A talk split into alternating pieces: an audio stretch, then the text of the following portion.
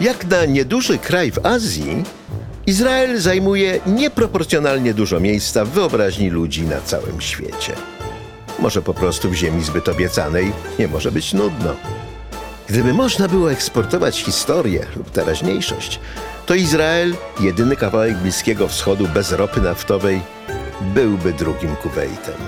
Ja się nazywam Konstanty Gebert i to jest podcast Ziemia zbyt obiecana.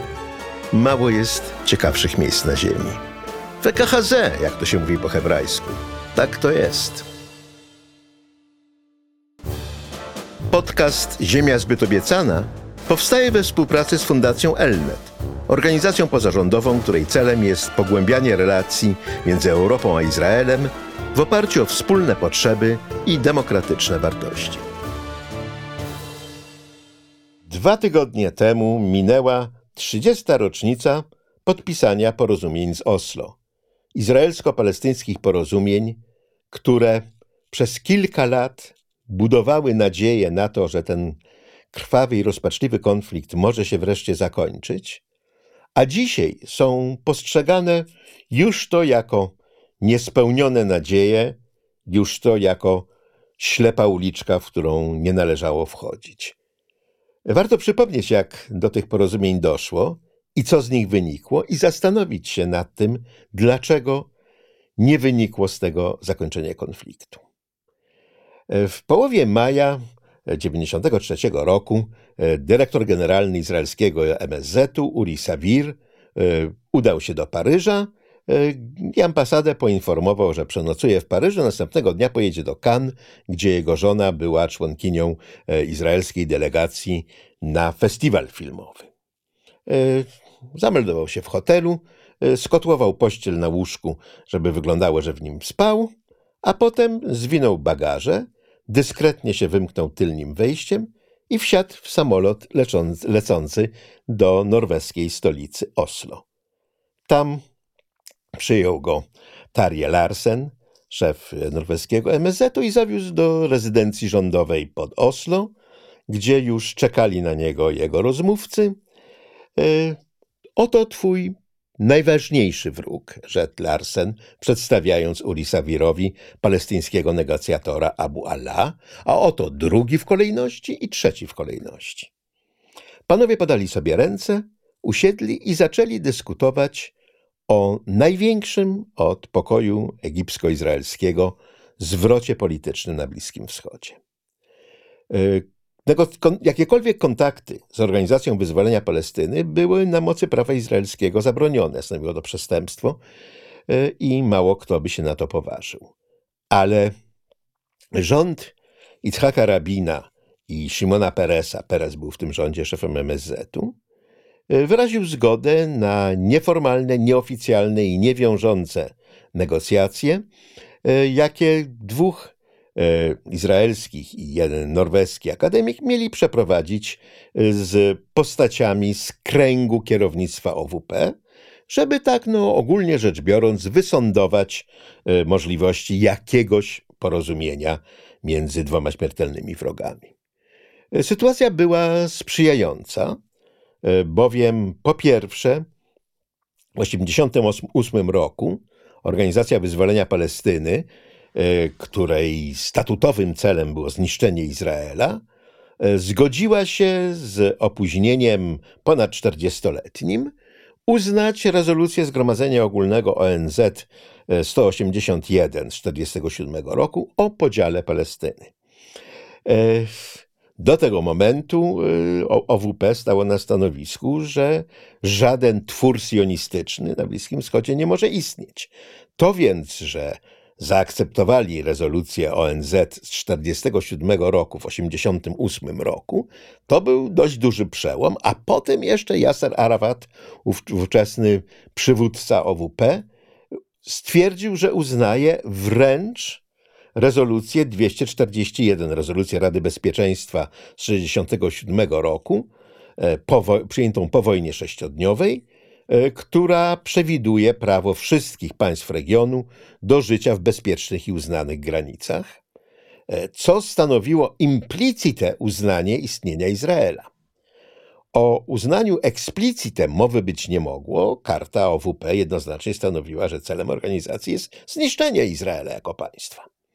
Ale te dwa przebłyski sprawiły, że w Jerozolimie zaczęto rozważać poważnie jakąś formę dialogu politycznego z OWP, tym bardziej, że OWP w pierwszej wojnie w Zatoce w 1991 roku postawiła na złego konia. Jako jedna z bardzo niewielu sił politycznych w świecie arabskim poparła Saddama Husseina i oczywiście po spektakularnej klęsce irackiego dyktatora, klęsce, którą zadała mu koalicja pod wodzą USA, ale w której uczestniczyły też państwa arabskie. Syria wtedy, Syria przyłączyła się do amerykańskiej koalicji. No, po tym wszystkim OWP pozostała bardzo sama i bardzo znienawidzona w świecie arabskim, całkowicie ostracyzowana przez Stany Zjednoczone i rozpaczliwie potrzebowała jakiejś politycznej inicjatywy, by móc nadal istnieć. E, w Madrycie zwołano pierwszą w historii e, konferencję pokojową arabsko-izraelską. E, zwołano ją pod auspicjami, co też dzisiaj wydaje się jak bajką o żelaznym wilku, wspólnymi auspicjami Moskwy i Waszyngtonu. E, I wśród arabskich delegatów e, na tę konferencję byli też politycy palestyńscy, acz żaden z nich nie reprezentował OWP. Co więcej, Izrael miał prawo weta w stosunku do listy palestyńskich polityków, którzy jako członkowie delegacji jordańskiej e, w tych rozmowach brali, brali udział. Rozmowy oczywiście niczego nie dały, oprócz tego, że po raz pierwszy od e, negocjacji o zawieszeniu broni w Rodos i potem e, egipsko-izraelskich negocjacji po wojnie Jom Kippur, e, w ogóle jacyś Arabowie usiedli z Izraelczykami przy wspólnym stole. Słowem, trwała pewna odwilż. Zaś rząd rabina coraz bardziej dochodził do zrozumienia tego, że konfliktu z Palestyńczykami militarnie się nie wygra. No, większej przewagi militarnej niż Izrael miał nad Palestyńczykami 30 lat temu trudno sobie wyobrazić. Palestyńczycy byli sami, bez sojuszników, e, bez broni. Izrael był lokalnym supermocarstwem, a mimo to trwała nadal pierwsza intifada, pierwsze spontaniczne palestyńskie powstanie, zresztą na ogół bez, bez użycia przemocy przeciwko okupacji izraelskiej. I to powstanie, które e, było spontaniczne i oddolne, tego nie zrobiła OWP.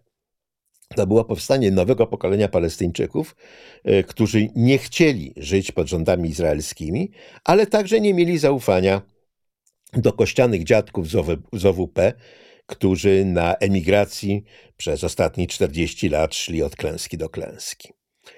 E, słowem, rysowała się szansa na jakieś porozumienie, ale y, rząd rabina większe nadzieje pokładał y, w uruchomionych przez Amerykanów tajnych negocjacjach z Syrią. E, ich zasadą była ziemia za pokój. Izrael był gotów się wycofać z okupowanego Golanu e, w zamian za pełną normalizację stosunków z Damaszkiem.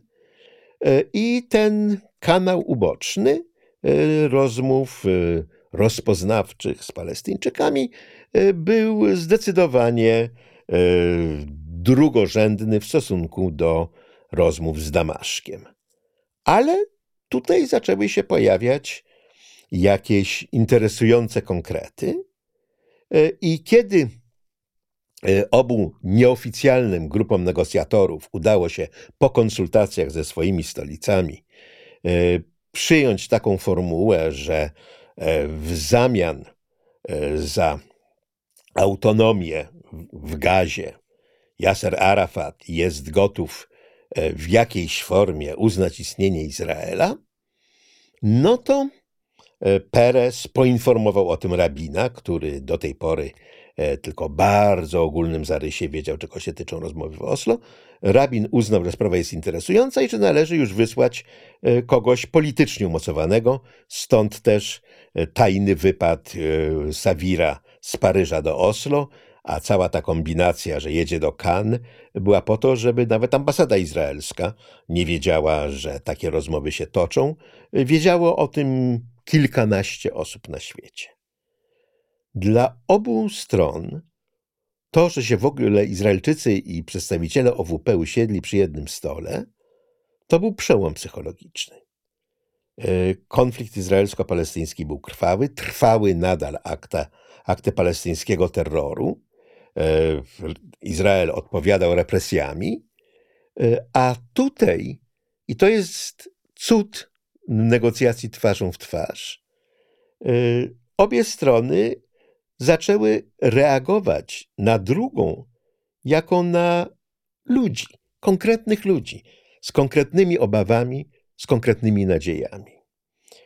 E, Sawir zapytał Abu Ala, e, skąd jest? Ala mówi, z Jerozolimy. Sawir mówi, a tak, to tak jak ja, też z Jerozolimy.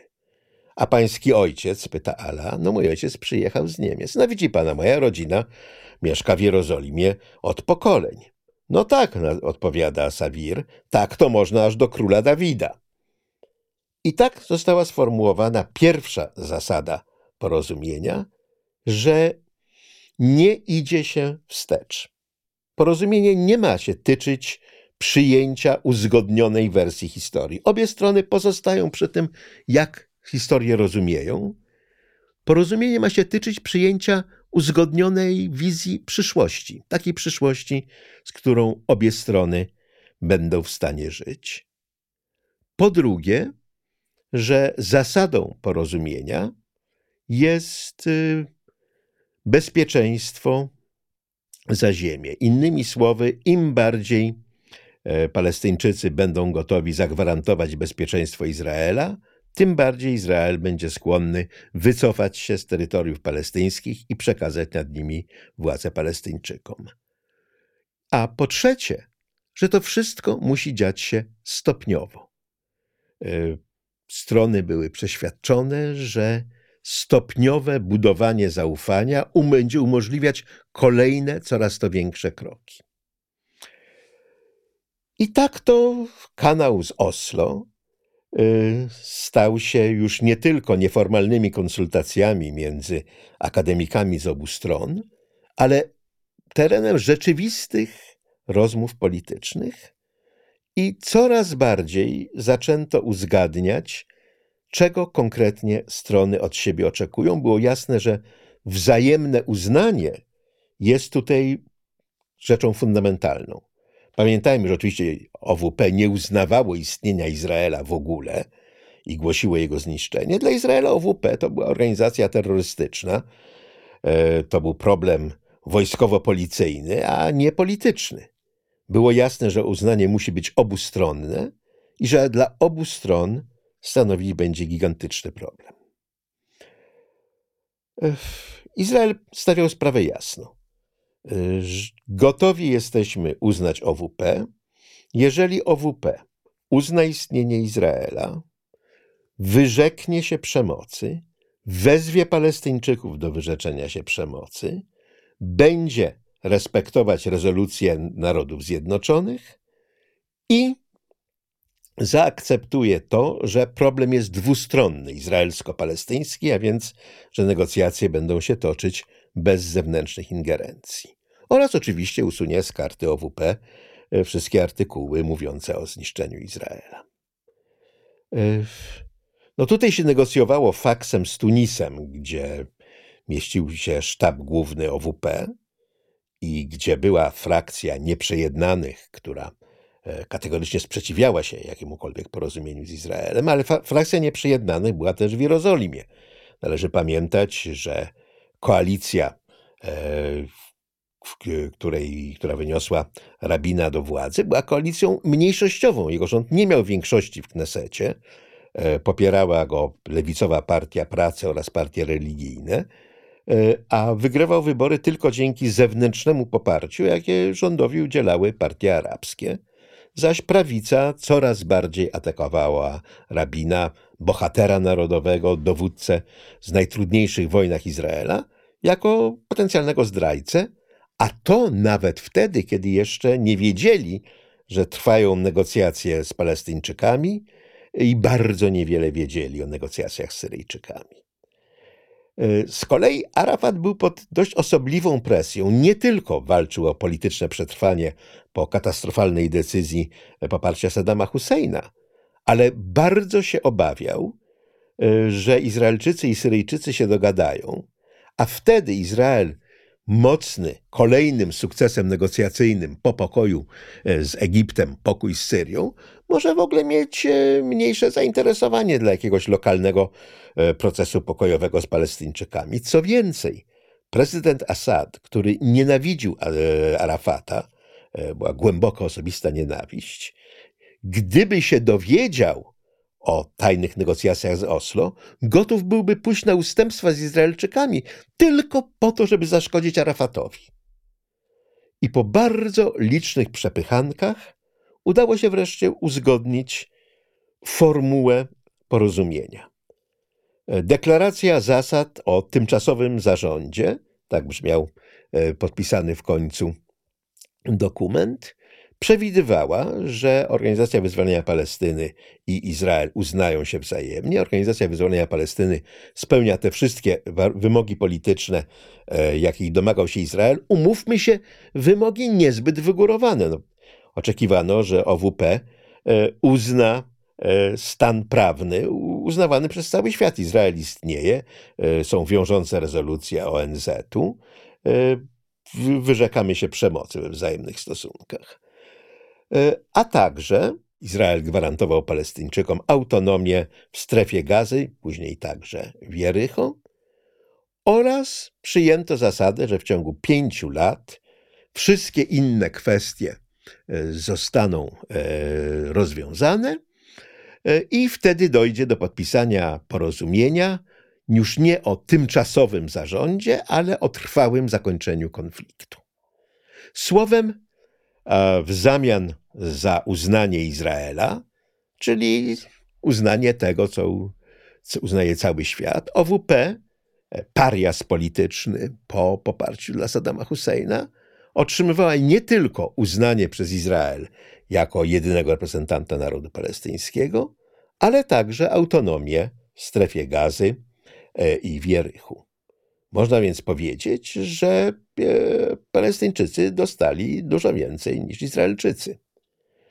Co więcej, widać to było podczas podpisania e, porozumień z Oslo, które miało miejsce właśnie 13 września, te, stąd ta okrągła rocznica 1993 roku w Waszyngtonie, bo Amerykanie, którzy nic nie wiedzieli o negocjacjach z Oslo, no poczuli się trochę dotknięci, a poza tym było jasne, że bez amerykańskiego błogosławieństwa żadne porozumienia pokojowe nie mają szansy przetrwać, więc chociaż negocjacje odbywały się za ich plecami, E, no to przynajmniej podpisanie miało się odbyć. E, na, w, Bia w Białym Domu, na trawniku przed Białym Domem i wszyscy zapewne pamiętamy tę niesłychaną fotografię, na której Clinton popycha uśmiechniętego Arafata i wyraźnie niechętnego rabina do tego, że podali sobie ręce. No, podali. Podpisali. I rozpię rozpętało się piekło. Prawica izraelska oskarżyła rabina o zdradę. Jesteś gorszy niż Chamberlain, krzyczał przywódca prawicy, wówczas jeszcze młody polityk Benjamin Netanyahu. To jest zdrada i Izrael ci tego nie wybaczy. Nie masz żydowskiej większości do podpisania tego pokoju. Tak? E, jak się rzekło, rząd rabina był rządem mniejszościowym, istniał dzięki poparciu partii arabskich. Ale rabin odpowiadał, ja podpisuję to porozumienie nie w imieniu narodu żydowskiego, nie mam takiego mandatu, tylko w imieniu państwa Izraela, którego Arabowie są tak samo obywatele jak Żydzi. Już wtedy zarysował się ten fundamentalny konflikt, który dzisiaj z taką jaskrawością widzimy na, na ulicach Izraela. Entuzjazm był niebywały e, wśród Palestyńczyków, ale także wśród połowy Izraelczyków. E, Uri Savir wspomina, e, że kiedy zanim doszło jeszcze do podpisania na trawniku Białego Domu, wstępną wersję porozumienia podpisano w Oslo i Abu Allah wygłosił bardzo jeszcze piękne przemówienie z nadzieją na pokój dla przyszłych pokoleń, I Sawir go poprosił o, o egzemplarz jego wystąpienia z dedykacją dla córki Sawira, Mony. I Abu Ala napisał, droga Moną, po pierwsze, chcę ci powiedzieć, że masz fantastycznego ojca, a po drugie, że udało się z twoim fantastycznym ojcem wynegocjować fantastyczne porozumienie, e, które zapewni pokój dla ciebie i dla moich córek. I mam nadzieję, że się rychło spotkacie i zostaniecie przyjaciółkami. Sawir po podpisaniu w Oslo, to jest jeszcze wszystko tajemnica, sekret, wrócił samolotem do Izraela i z lotniska pojechał wprost do Tel Awiwu, gdzie jego córka po zakończeniu służby wojskowej pracowała w knajpie jako kelnerka. No i wszedł, wyciągnął ją na ulicę i wręczył jej e, te, to przemówienie Abu Ala z jego dedykacją. No i wspomina Sawir, Mona przeczytała no i się rozpłakała na ulicy wśród zdumionych przechodniów. E, wszyscy pewnie pamiętamy te sceny wojsk izraelskich wycofujących się z gazy i żegnanych przez Palestyńczyków kwiatami. To był moment zupełnie niebywałej euforii, bo skoro Izraelczycy i Palestyńczycy mogli podpisać porozumienie, to właściwie wszystko jest możliwe, tak? To oczywiście euforia taka nigdy nie bierze pod uwagę politycznych realiów. E, Arafat owszem bardzo się cieszył e, z tego, co dostał, ale najwyraźniej wziął sobie do serca, choć pewnie go nie znał, e, polecenie księcia Adama Czartoryskiego, kiedy go pytano, jak Polacy w zaborze mają reagować na ewentualne ustępstwa jakie im oferują władze carskie w zamian za lojalność, i odpowiadał: brać, nie kwitować, żądać więcej. Więc owszem, Gaza bardzo fajnie, no ale jak się było przywódcą rewolucyjnego ruchu palestyńskiego, uwielbianego przez islamistów, nacjonalistów i lewicowców na całym świecie, i człowiek zostaje z dnia na dzień no, burmistrzem Gazy, to nie jest awans. To trochę, nie to, żebym porównywał, ale to jest trochę tak jak z Lechem Wałęsą, tak? Laureat pokojowej Nagrody Nobla, twarz wolności dla milionów, a potem zostaje prezydentem średniej wielkości europejskiego kraju, no to to jest ewidentna degradacja. Arafat nie był z tej gazy zadowolony, chciał więcej. E, udało się wynegocjować kolejne uzupełnienie porozumienia dające autonomię także, e, autonomii także Jericho na zachodnim brzegu, co było bardzo ważne, bo większość terytoriów palestyńskich to jest zachodni brzeg. I na uroczystości podpisania transmitowanej na żywo Arafat zdragał się przed podpisaniem. I na żywo, na oczach całego świata, prezydent Egiptu Hosni Mubarak wrzasnął na niego: Podpisuj, ty psie! A Arafat podpisał, ale za tego psa trzeba było dużo zapłacić. Co więcej, podczas kiedy Arafat e, nie był zadowolony, ale był gotów przynajmniej przez czas jakiś e, stosować się do zasad zawartych w porozumieniach, które podpisał, e, Arafat nie był już jedyną siłą polityczną w świecie palestyńskim. Islamscy fundamentaliści z Hamasu uważali porozumienie z Izraelem nie tylko za polityczną zdradę, ale za akt religijnej apostazji. Na mocy prawa islamskiego ziemia islamu pozostaje ziemią islamu na zawsze. Nikt nie ma prawa wyrzekać się ziemi islamu, a tu proszę, Arafat wyrzekł się kawałka mandatowej Palestyny, który kiedyś był ziemią islamu. Odpowiedzią na podpisanie porozumienia była wzmożona kampania terroru, e, jaką rozpętał Hamas, ale terror był po obu stronach. Największym aktem terroru zaraz po podpisaniu tego, tej deklaracji zasad był mord w Hebronie, e, gdzie nad grotą Machpela, gdzie pochowany jest Abraham i jego rodzina, e, a teraz wznosi się tam meczet, bo Abraham jako Ibrahim jest y, uznawany za proroka także w islamie. Y, do tej groty, gdzie Żydzi i muzułmanie modlili się na przemian, w tym samym pomieszczeniu, y, wszedł żydowski osadnik Baruch Goldstein, lekarz wojskowy. Wszedł uzbrojony, bo osadnicy na terytoriach zawsze chodzą pod bronią i otworzył ogień do modlących się tam muzułmanów. Zamordował 29 osób, zanim został dosłownie rozszarpany na strzępy przez tych, którym, którym udało się przeżyć. E, jego pobudki nigdy nie były całkowicie jasne, ale ewidentnie miało to dużo wspólnego z pomysłem na mszczenie ofiar arabskiego terroru, a pewnie także e, i wyrazem buntu przeciwko zdradzie popełnionej przez rabina. E, rabin stanął wówczas przed strasznie trudnym wyborem. Mianowicie on, przedstawiając porozumienia z Oslo w Knesecie, zapewnił, że ani jedno osiedleń na mocy tych porozumień nie zostanie wykorzenione. Mowa o żydowskich osiedlach na zachodnim brzegu. E, to słowo osiedle jest trochę mylące. No, Hebron E, to jest nazwa, która się wywodzi od źródłosłowu Iwri, czyli żydowski. E, czy to w Hebronie, gdzie istniała gmina żydowska od czasów biblijnych aż do arabskiego pogromu w 1929 roku. E, czy to w Gusz Katif, bloku osiedli pod Jerozolimą, między Jerozolimą a Hebronem, które zostały zdobyte i wymordowane przez Arabów podczas wojny o niepodległość. Nie, nie było mowy o tym, że to są jakieś nowe osiedla, była to kontynuacja żydowskiej obecności. Ale zarazem obecność 400 żydowskich osadników w Hebronie, 100-tysięcznym y, mieście arabskim, już wówczas była zarzewiem ogromnych konfliktów. I po mordzie popełnionym przez Barucha Goldsteina, E, rabin miał możliwość, żeby ewakuować tych osadników.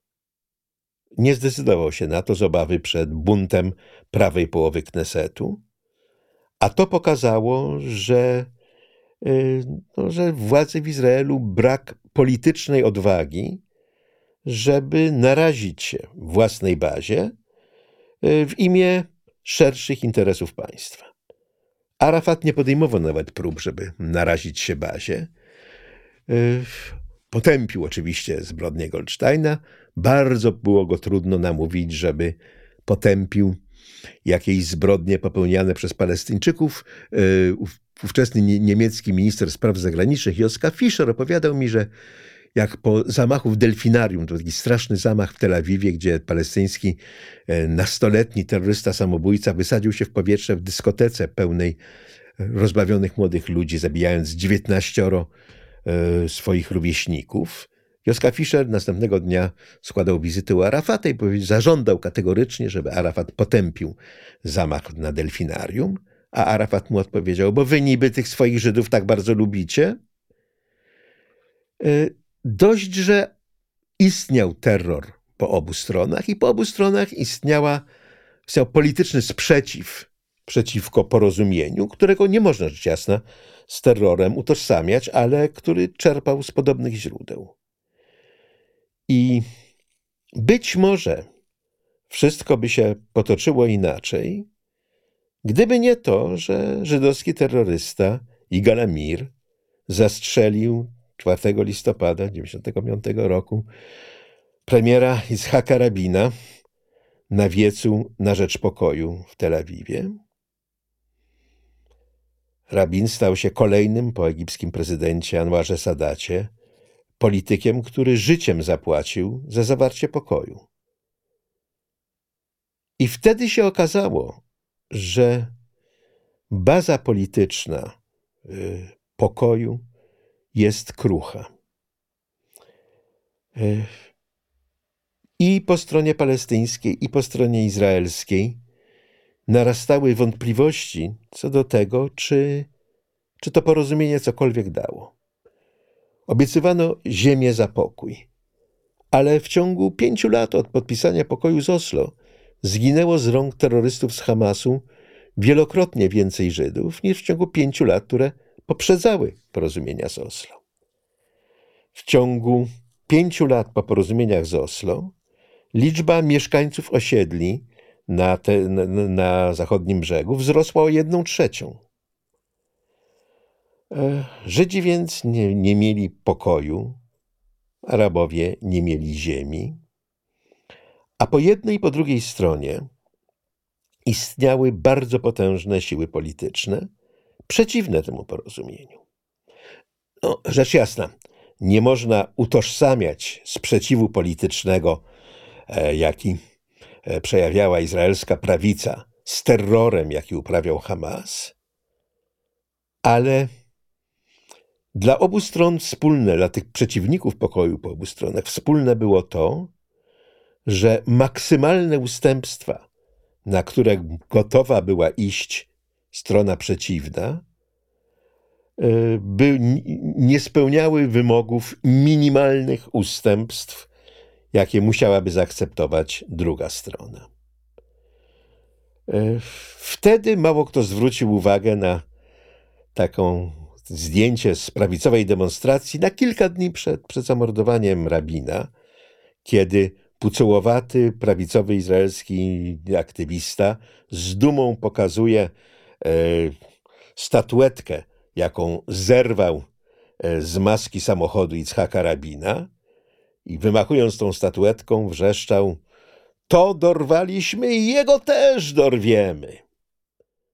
Rabina zabił kto inny, natomiast ten młody człowiek, Itamar Ben-Gwir, jest dzisiaj ministrem bezpieczeństwa narodowego w Izraelu. Hamas wysadzał się w powietrze, mordując Izraelczyków, nie tylko przeciwko Izraelowi. Było to także wymierzone w Organizację Wyzwolenia Palestyny i Yasera Arafata. E, to była organizacja świecka, lewicująca wręcz. Dla Hamasu, jak się rzekło, e, no, byli ta postaci, zdrajcy nie tylko narodu, ale i religii. Chodziło o to, żeby stworzyć sytuację polityczną, w której Izraelczycy nie będą już chcieli angażować się w dalsze negocjacje pokojowe, a tym samym wyjdzie na to, że Hamas miał rację. No, z Izraelem nie można się dogadać. I Hamas konsekwentnie szedł drogą przemocy i terroru, ale, i to o tym też trzeba pamiętać, przemoc i terror, acz nieporównanie mniejsze, były także po stronie Izraela. W historii zawsze zadajemy sobie pytanie, co by było, gdyby. Co by było, gdyby po zamordowaniu e, rabina e, nowy premier Izraela, Shimon Peres, wcześniej minister spraw zagranicznych w rządzie rabina, natychmiast rozpisał przedterminowe wybory. Wydaje się oczywiste, że na fali szoku, jaką wywołało pierwsze e, polityczne morderstwo w historii niepodległego Izraela, e, Partia Pracy Peresa zyskałaby dużo głosów i po raz pierwszy byłaby ta żydowska większość w Knesecie, żeby forsować dalej porozumienia z Palestyńczykami, mimo kampanii terroru Hamasu. Ale Perez uznał, że to by wyglądało na wykorzystanie męczeńskiej śmierci rabina dla celów politycznych i odmówił rozpisania przedterminowych wyborów. Wybory w końcu się odbyły w 1996 roku, tak jak się miały odbyć, po miesiącach przeraźliwej, krwawej kampanii terroru Hamasu. E, terroryści samobójcy wysadzali się w powietrze w autobusach, w knajpach, w kolejkach na ulicy kiedy większość Izraelczyków uznała, że nie, że jeżeli tak ma wyglądać pokój z Palestyńczykami, to my już wolimy wojnę. Jedyną nadzieją wtedy, po, po tych paru miesiącach rządzenia dla Peresa, było to, że znowu partie arabskie udzielą jego rządowi zewnętrznego wsparcia. Nie jest jasne, czy taka konstrukcja polityczna po tej straszliwej kampanii terroru Hamasu by była, mogłaby jeszcze przetrwać w Knesecie, ale to była jedyna szansa. I być może, być może e, dałoby się tę e, geografię polityczną powtórzyć, gdyby nie to, że w dniu wyborów, e, w konflikcie, jaki wówczas toczył się w Libanie, zbłąkany pocisk izraelski nie uderzyłby w barak na terenie bazy ONZ-u w Kanie, gdzie, Kanie w Libanie, gdzie schronili się arabscy cywile uciekający przed ostrzałem i pewni, że na terenie bazy ONZ-u nic złego ich nie spotka. Pocisk był zbłąkany, to nie, była, nie był to celowy ostro. Izrael nie miał żadnego interesu, żeby ostrzeliwać bazę ONZ-u, ale zbłąkany pocisk był celny. Trafił ten barak, zabijając prawie 100 osób. No i Arabowie izraelscy nie poszli do urn. Uznali, że nie chcą nawet aktem wyborczym firmować polityki swojego państwa. E, efektem była klęska wyborcza partii arabskich i absolutna większość dla prawicy, która na długo przejęła władzę. E, Netanyahu, który twierdził, że rabin był gorszy od Hitlera, który występował na wiecach, na których pokazywano plakaty z rabinem w mundurze SS-mana, kategorycznie odżegnywał się od porozumień z Oslo acz pod presją amerykańską podpisał porozumienie z Y River, e, które po raz pierwszy formalizowało e, podział zachodniego brzegu na strefy A, B i C. Strefa A, czyli palestyńskie miasta, e, była całkowicie pod kontrolą władz autonomii palestyńskiej, to tak pod kontrolą polityczną, jak i pod kontrolą bezpieczeństwa. Strefa B, palestyńskie wsie, była pod kontrolą polityczną nie palestyńskiej, ale za bezpieczeństwo odpowiadał Izrael i wreszcie strefa C, izraelskie osiedla i głównie tereny niezabudowane była pod całkowitą kontrolą Izraela, tak politycznie, jak i bezpieczeństwa.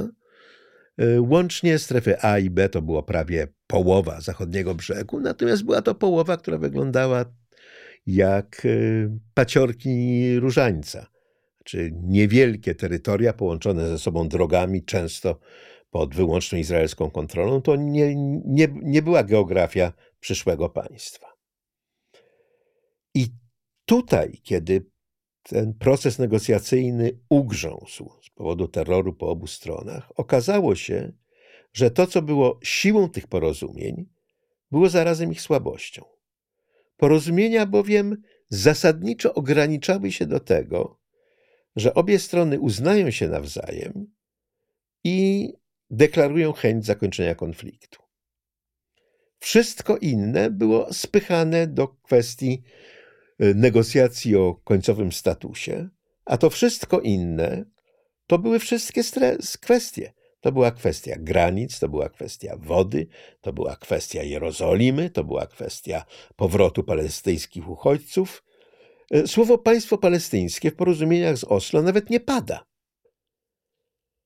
Zakładano, że na bazie wzajemnego zaufania i dobrej woli będzie możliwe uruchomienie procesu, który stanie się no, nie, nieodwracalny. I tak pewnie by się mogło stać, gdyby istotnie obie strony mogły mieć do siebie zaufanie.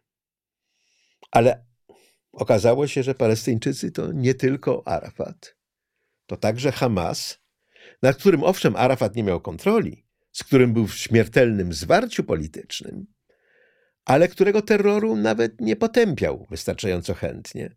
A z czasem imiona terrorystów z Hamasu zaczęto nadawać szkołom, przedszkolom, ulicom, a palestyńska telewizja, palestyńska prasa, palestyńscy przywódcy zaczęli ich traktować jako bohaterów narodowych i wzory do naśladowania. E, z dumą w telewizji palestyńskiej pokazywano wypowiedź matki jednego z terrorystów samobójców, która oświadczyła, że jest szczęśliwa, że jej syn zginął, zabijając tylu Żydów i że jego wzór wychowa jej następnych synów. Tak, po stronie izraelskiej był Baruch Goldstein, morderca z Hebronu, który popełnił akt terroryzmu no, niewyobrażalnie ohydny. Ale on został przez niemal wszystkich Izraelczyków potępiony. Nie ma szkoły imienia Barucha Goldsteina. Ale jeżeli to zaufanie nie istnieje, a szybko pod wpływem zamachów terrorystycznych zaufanie Żydów do Izraelczyków, do Palestyńczyków e, zanikło, zaś pod wpływem tego, że osiedla nie znikały, znikło zaufanie Palestyńczyków do Izraelczyków. Jeżeli tego zaufania brak, to wtedy to, co było siłą porozumieć, że to wszystko, w kwestii czego nie możemy się dogadać, odsuwamy na później, no to nagle stało się przeszkodą nie do pokonania. Izraelska opinia publiczna potrzebowała czasu, żeby się oswoić z pomysłem państwo palestyńskie, ale w końcu, kiedy lewica wróciła do władzy po zarządów Ehuda Baraka, e, pomysł rozwiązania dwa państwa dla dwóch narodów stał się oficjalnym celem izraelskiej polityki. Ba, Benjamin Netanyahu nawet raz powiedział, że on w pełni akceptuje ten pomysł dwa państwa dla dwóch narodów. Ale nawet jeżeli pomysł na państwo palestyńskie e, stał się dzisiaj e, stałym elementem wyobraźni politycznej, kiedy myślimy o konflikcie izraelsko-palestyńskim, nawet jeżeli się uważa, że ten pomysł jest w chwili obecnej nie do realizacji, to on funkcjonuje jako, jako cel, do którego należałoby dążyć. To jest istotnie ogromny zwrot. No, do podpisania porozumień z Oslo Izraelczycy zasadniczo liczyli na opcję jordańską, to znaczy, że owszem, wynegocjują zwrot części zachodniego brzegu, ale zwrócą ten zachodni brzeg Jordanii. Niech się król Hussein martwi, a Gazę zwrócą Egiptowi. Niech się Mubarak martwi.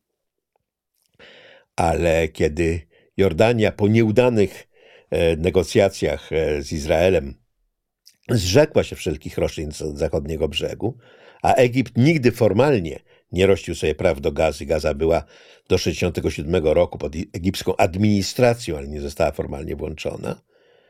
No od tego momentu wiadomo, że e, nie ma innej opcji niż państwo palestyńskie, albo państwo dwunarodowe, w którym Żydzi szybko staną się mniejszością, albo państwo apartheidu. Czy to po prostu wyczerpuje trzy możliwości e, ewolucji sytuacji politycznej. E, to, że mówi się o państwie palestyńskim, jest jednym z sukcesów porozumień z Oslo. E, duch porozumień z Oslo ożywiał dwie kolejne izraelskie inicjatywy pokojowe, Camp David II z czasów rządów premiera Baraka i inicjatywę pokojową Ehuda Olberta z 2008 roku, 2009 roku. Y, obie zakładały powstanie państwa palestyńskiego w Gazie i na niemal całym terytorium y, zachodniego brzegu. Y, przyłączenie tych skrawków zachodniego brzegu, gdzie są osiedla żydowskie, to są głównie skrawki przy dawnej linii zawieszenia broni do państwa żydowskiego ze stosowną rekompensatą dla państwa palestyńskiego, y, podział Jerozolimy, powrót uchodźców do państwa palestyńskiego, ale nie do Izraela, podobnie jak Żydzi nie mieliby już prawa do powrotu do państwa palestyńskiego. Obie oferty zostały odrzucone przez dwóch kolejnych palestyńskich przywódców. Oferta Baraka e, została odrzucona przez Yasira Arafata, który później zresztą przyznał, że to był straszliwy błąd.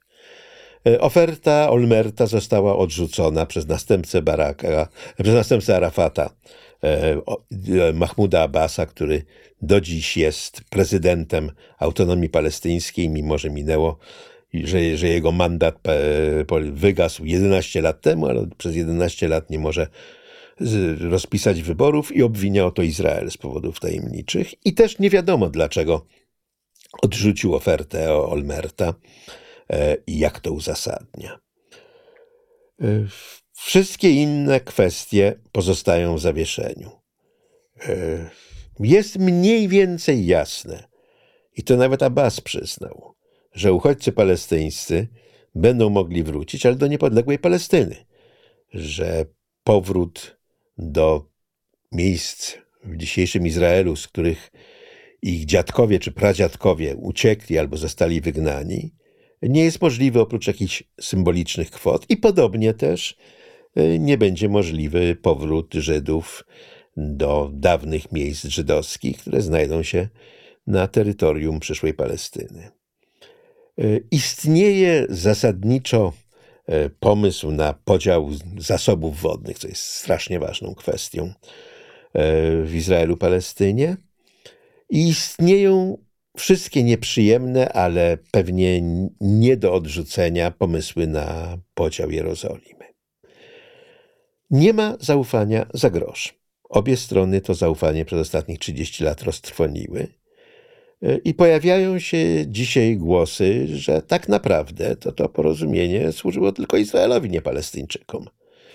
No bo Izrael dzięki temu może mówić, że próbowaliśmy się dogadać z Palestyńczykami, no ale Palestyńczycy najwyraźniej nie chcieli się dogadać. No i mamy to, co mamy. E, tak, istotnie to e, ułatwia sytuację Izraela na arenie międzynarodowej, tyle tylko, żeby pozbawić Izrael tego sukcesu, no wystarczyło się z Izraelem dogadać. E, Palestyńczycy odrzucili dwie kolejne izraelskie oferty. Nigdy nie zaproponowali własnej, oprócz całkowicie nierealistycznej oferty powrotu do linii zawieszenia broni z 1967 roku, e, która nie reprezentuje żadnej rzeczywistości politycznej, tylko przypadkowy rozkład sił zakoń... przy zakończeniu wojny o niepodległość w 1948 roku. To nie jest platforma do jakichkolwiek negocjacji. Ale dzięki porozumieniom z Oslo było możliwe porozumienie pokojowe z Jordanią zawarte w rok później, a dzięki tym porozumieniom było możliwe, były możliwe porozumienia abrahamowe, te wynegocjowane za prezydentury Donalda Trumpa, w których państwa, które jeszcze nie istniały, kiedy Izrael stoczył zwycięską wojnę o niepodległość z pięcioma państwami arabskimi, czyli Bahrein, i Zjednoczone Emiraty Arabskie nawiązały stosunki dyplomatyczne z Izraelem. Dołączyło do nich Maroko, które ostatecznie stosunki nawiązało dopiero wtedy, kiedy Amerykanie w zamian za to uznali całkowicie nielegalną marokańską okupację Sahary Zachodniej. I jeżeli dojdzie do normalizacji stosunków e, między Izraelem a Arabią Saudyjską, to także będzie świadomość, że bez porozumień z Oslo nie byłoby to możliwe. Tak więc to nie jest tak, że Oslo to jest ślepy zaułek. E, Oslo to jest jedna z trzech dróg. Albo dwa państwa dla dwóch narodów, albo państwo dwunarodowe, albo państwo apartheidu. No nie, nie ma czwartej możliwości. A kwadrat plus B kwadrat równa się C kwadrat, żebyśmy nie wiem jak nie lubili trójkątów. W tym sensie to nie jest ślepy zaułek. Błędem w porozumieniu z Oslo było to, że jako że samo jego podpisanie stanowiło tak niewyobrażalny przełom, to obie strony zakładały, że reszta już stanie się nieuchronna. Że rzeczywistość w terenie wymusi takie zmiany, że w pięć lat po podpisaniu Oslo podpisze się porozumienie o ostatecznym statusie konfliktu, a potem obie, oba państwa będą współżyły ze sobą zgodnie. E, nigdy nie należy w negocjacjach pomijać to, co negocjacjami nie jest objęte. E, polski okrągły stół mógłby zostać wywrócony e, zarówno przez generałów, którzy jeszcze mieli wówczas koszary i czołgi, jak i przez solidarnościowych radykałów, którzy uważali sam pomysł negocjacji z komunistami za zdradę. I gdyby nie to, że Związek Sowiecki upadł i to dość spektakularnie, e, oba te scenariusze byłyby wyobrażalne. A w negocjacjach izraelsko-palestyńskich ten czynnik zewnętrzny, czyli Hamas, który w ogóle nie został uwzględniony, okazał się na tyle silny, by zmienić warunki równania. E, gdyby nie było Hamasu, protesty prawicy izraelskiej by trwały, ale zapewne nie byłyby na tyle silne, by wymusić e, potępienie porozumień z Oslo, czy zmotywować Igala Amira, zabójcę rabina. Bo rabin, pamiętajmy, był politykiem, owszem, formalnie z partii pracy, ale był politykiem e, wojskowym, nacjonalistycznym, był trochę takim izraelskim de Gaulle'em.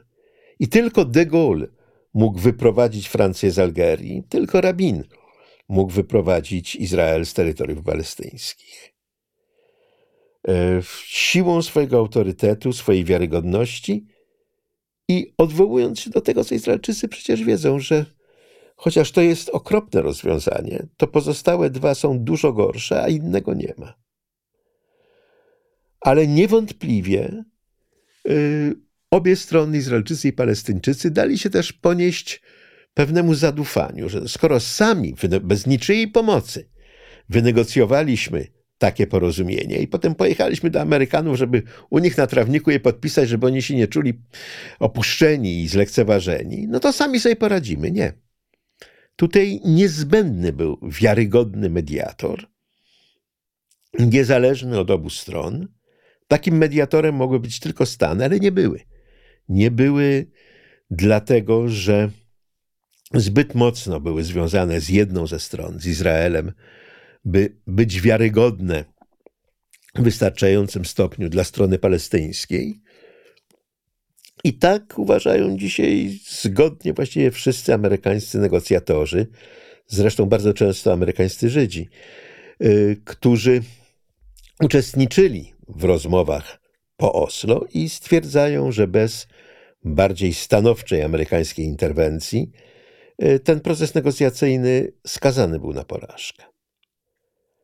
Ale nie jest też jasne, na ile ewidentna zła wola Yasera Arafata e, zaważyła nad losem tego przedsięwzięcia. Arafat e, nie, nie był negocjatorem w dobrej wierze, e, czego dowodem stała się druga intifada, którą starannie przygotował. To nie spontaniczny wybuch, mamy relacje ze strony palestyńskiej o przygotowywaniu tej intifady.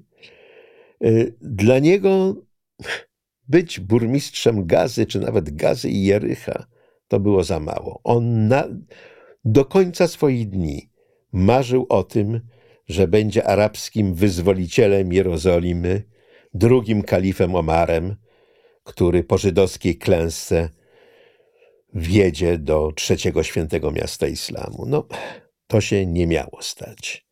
Jeżeli na to spojrzeć z perspektywy tych 30 lat, no to wydaje się oczywiste, że to się nie mogło powieść. Ale pozostaje faktem, że się powiodło. Że ta podstawowa bariera, to, że obie strony odmawiały uznania swojego istnienia, została pokonana w sposób nieodwracalny. I teraz obie strony widzą, że są na siebie skazane. I choćby jedni marzyli o tym, że się Żydów zepchnie do morza, a drudzy marzyli o tym, że się Arabów wygna na pustynię, to budzą się z tych marzeń następnego dnia rano, no i wiedzą, że są skazani na tych sąsiadów, których mają. Oslo było próbą wyciągnięcia logicznego wniosku z tej konstatacji. Jest błędem uważać, że ta próba zakończyła się definitywnym niepowodzeniem. Błędem choćby dlatego, że jak widzieliśmy, pozostałe dwie możliwości są nieskończenie gorsze.